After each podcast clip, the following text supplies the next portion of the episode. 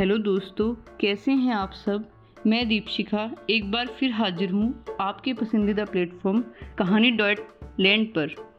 आज हम एक और मज़ेदार कहानी आपको सुनाने जा रहे हैं, जो कहानी काठ की डाट पार्ट वन का अगला हिस्सा है। अगर आपने काठ की डाट पार्ट वन नहीं सुना है तो आप इसे हमारी वेबसाइट पर बढ़िया सुन सकते हैं। तो आइए शुरू करते हैं। काठ की डाट पार्ट वन में आपने सुना था कि कैसे एक छोटा सा शियार शेर को मारकर जंगल का राजा बन जाता है। अब सब जंगल के जानवर शेर को मारने के बाद शियार से डरने लगे थे। वह अब शेरनी के साथ उसकी ही गुफा में रहने लगा था। वह शेरनी पर भी अच्छे से हुक्म चलाता था। शेरनी रोज़ शिकार करती और उस शिकार में से सबसे अच्छा हिस्सा शियार खाता था। यह सब चलते हुए कुछ वर्ष बीत जाते हैं। शेरनी के बच्चे भी बड़े हो गए थे। वो भी शेरनी से रोज़ पूछा करते थे कि माँ, यह कौन है जो हमारे भोजन को सबसे पहले खाता है, हम पर भी अपना हुक्म चलाता है और खाने का सबसे अच्छा हिस्सा भी इसे ही खाने को मिलता है। शेरनी अपने बच्चों से कुछ ना बताती। शियार अब तक आलसी हो चुका था और आलसी होने के कारण वह बहुत मोटा भी हो गया था। इधर शेरनी का बच्चा भी अब जवान हो चुका था।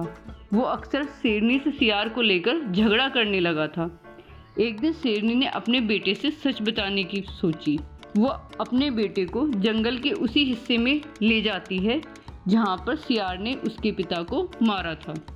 अब वह काठ की डाट को देखकर सब समझ जाता है। वो दोनों मिलकर शियार से बदला लेने की एक योजना बनाते हैं। अगले ही दिन वो शियार को खाना देना बंद कर देते हैं। शियार गुस्से से शेरनी से बोलता है, क्या तुम्हें अपने प्राणों की चिंता नहीं है जो आज जंगल के राजा को खाना नहीं दिया। शेरनी बोलती है, महाराज, आपकी प्रजा और मेरे बेटे को यह लगता है कि अब आप राजा बनने के काबिल नहीं रह गए। शियार गुस्से से कहता है, तुम्हारे बेटे की यह हिम्मत कि उसने मुझे ललकारा। जंगल के सब जानवरों से कह देना कि जिसे चुनौती देनी है कल मुझसे जंगल के पश्चिमी हिस्से में मिले। शेरनी शियार की बात सुनकर हाँ में सिर हिलाती है। अब शेरनी को भी समझ आ चुका था कि शियार वही काम दोबारा करना चाहता है जो उसने शेर के साथ किया था, क्योंकि वह काठ की डाट भी जंगल के पश्चिमी हिस्से में थी। अगले दिन शेरनी व उसका बच्चा भी अपनी योजना के साथ तैयार थे। इधर अगले दिन शियार भी अपनी पुरानी जगह पहुंच जाता है।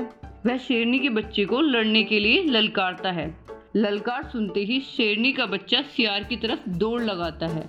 शियार पहले की तरह उस काठ की डाट यानी कोटर की तरफ दौड़ लगाता है, पर यह क्या, अधिक खाने के कारण अब वह मोटा हो चुका था, जिस कारण वह उस कोटर के बीच में फंस जाता है और निकल ही नहीं पाता।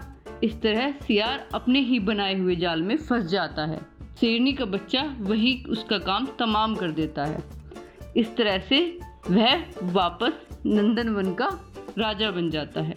तो इस कहानी से हमें यह शिक्षा मिलती है कि अन्याय से लिया हुआ पद पर हम बहुत समय के लिए नहीं रह सकते हैं, पर उस पद को उसके सच्चे हकदार से हम ज़्यादा समय के लिए छीन भी नहीं सकते हैं।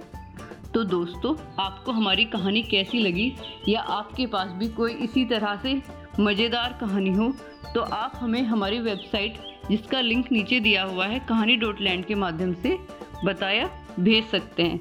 तो दोस्तों, फिर मिलते हैं एक और मज़ेदार किस्सा या कहानी लेकर।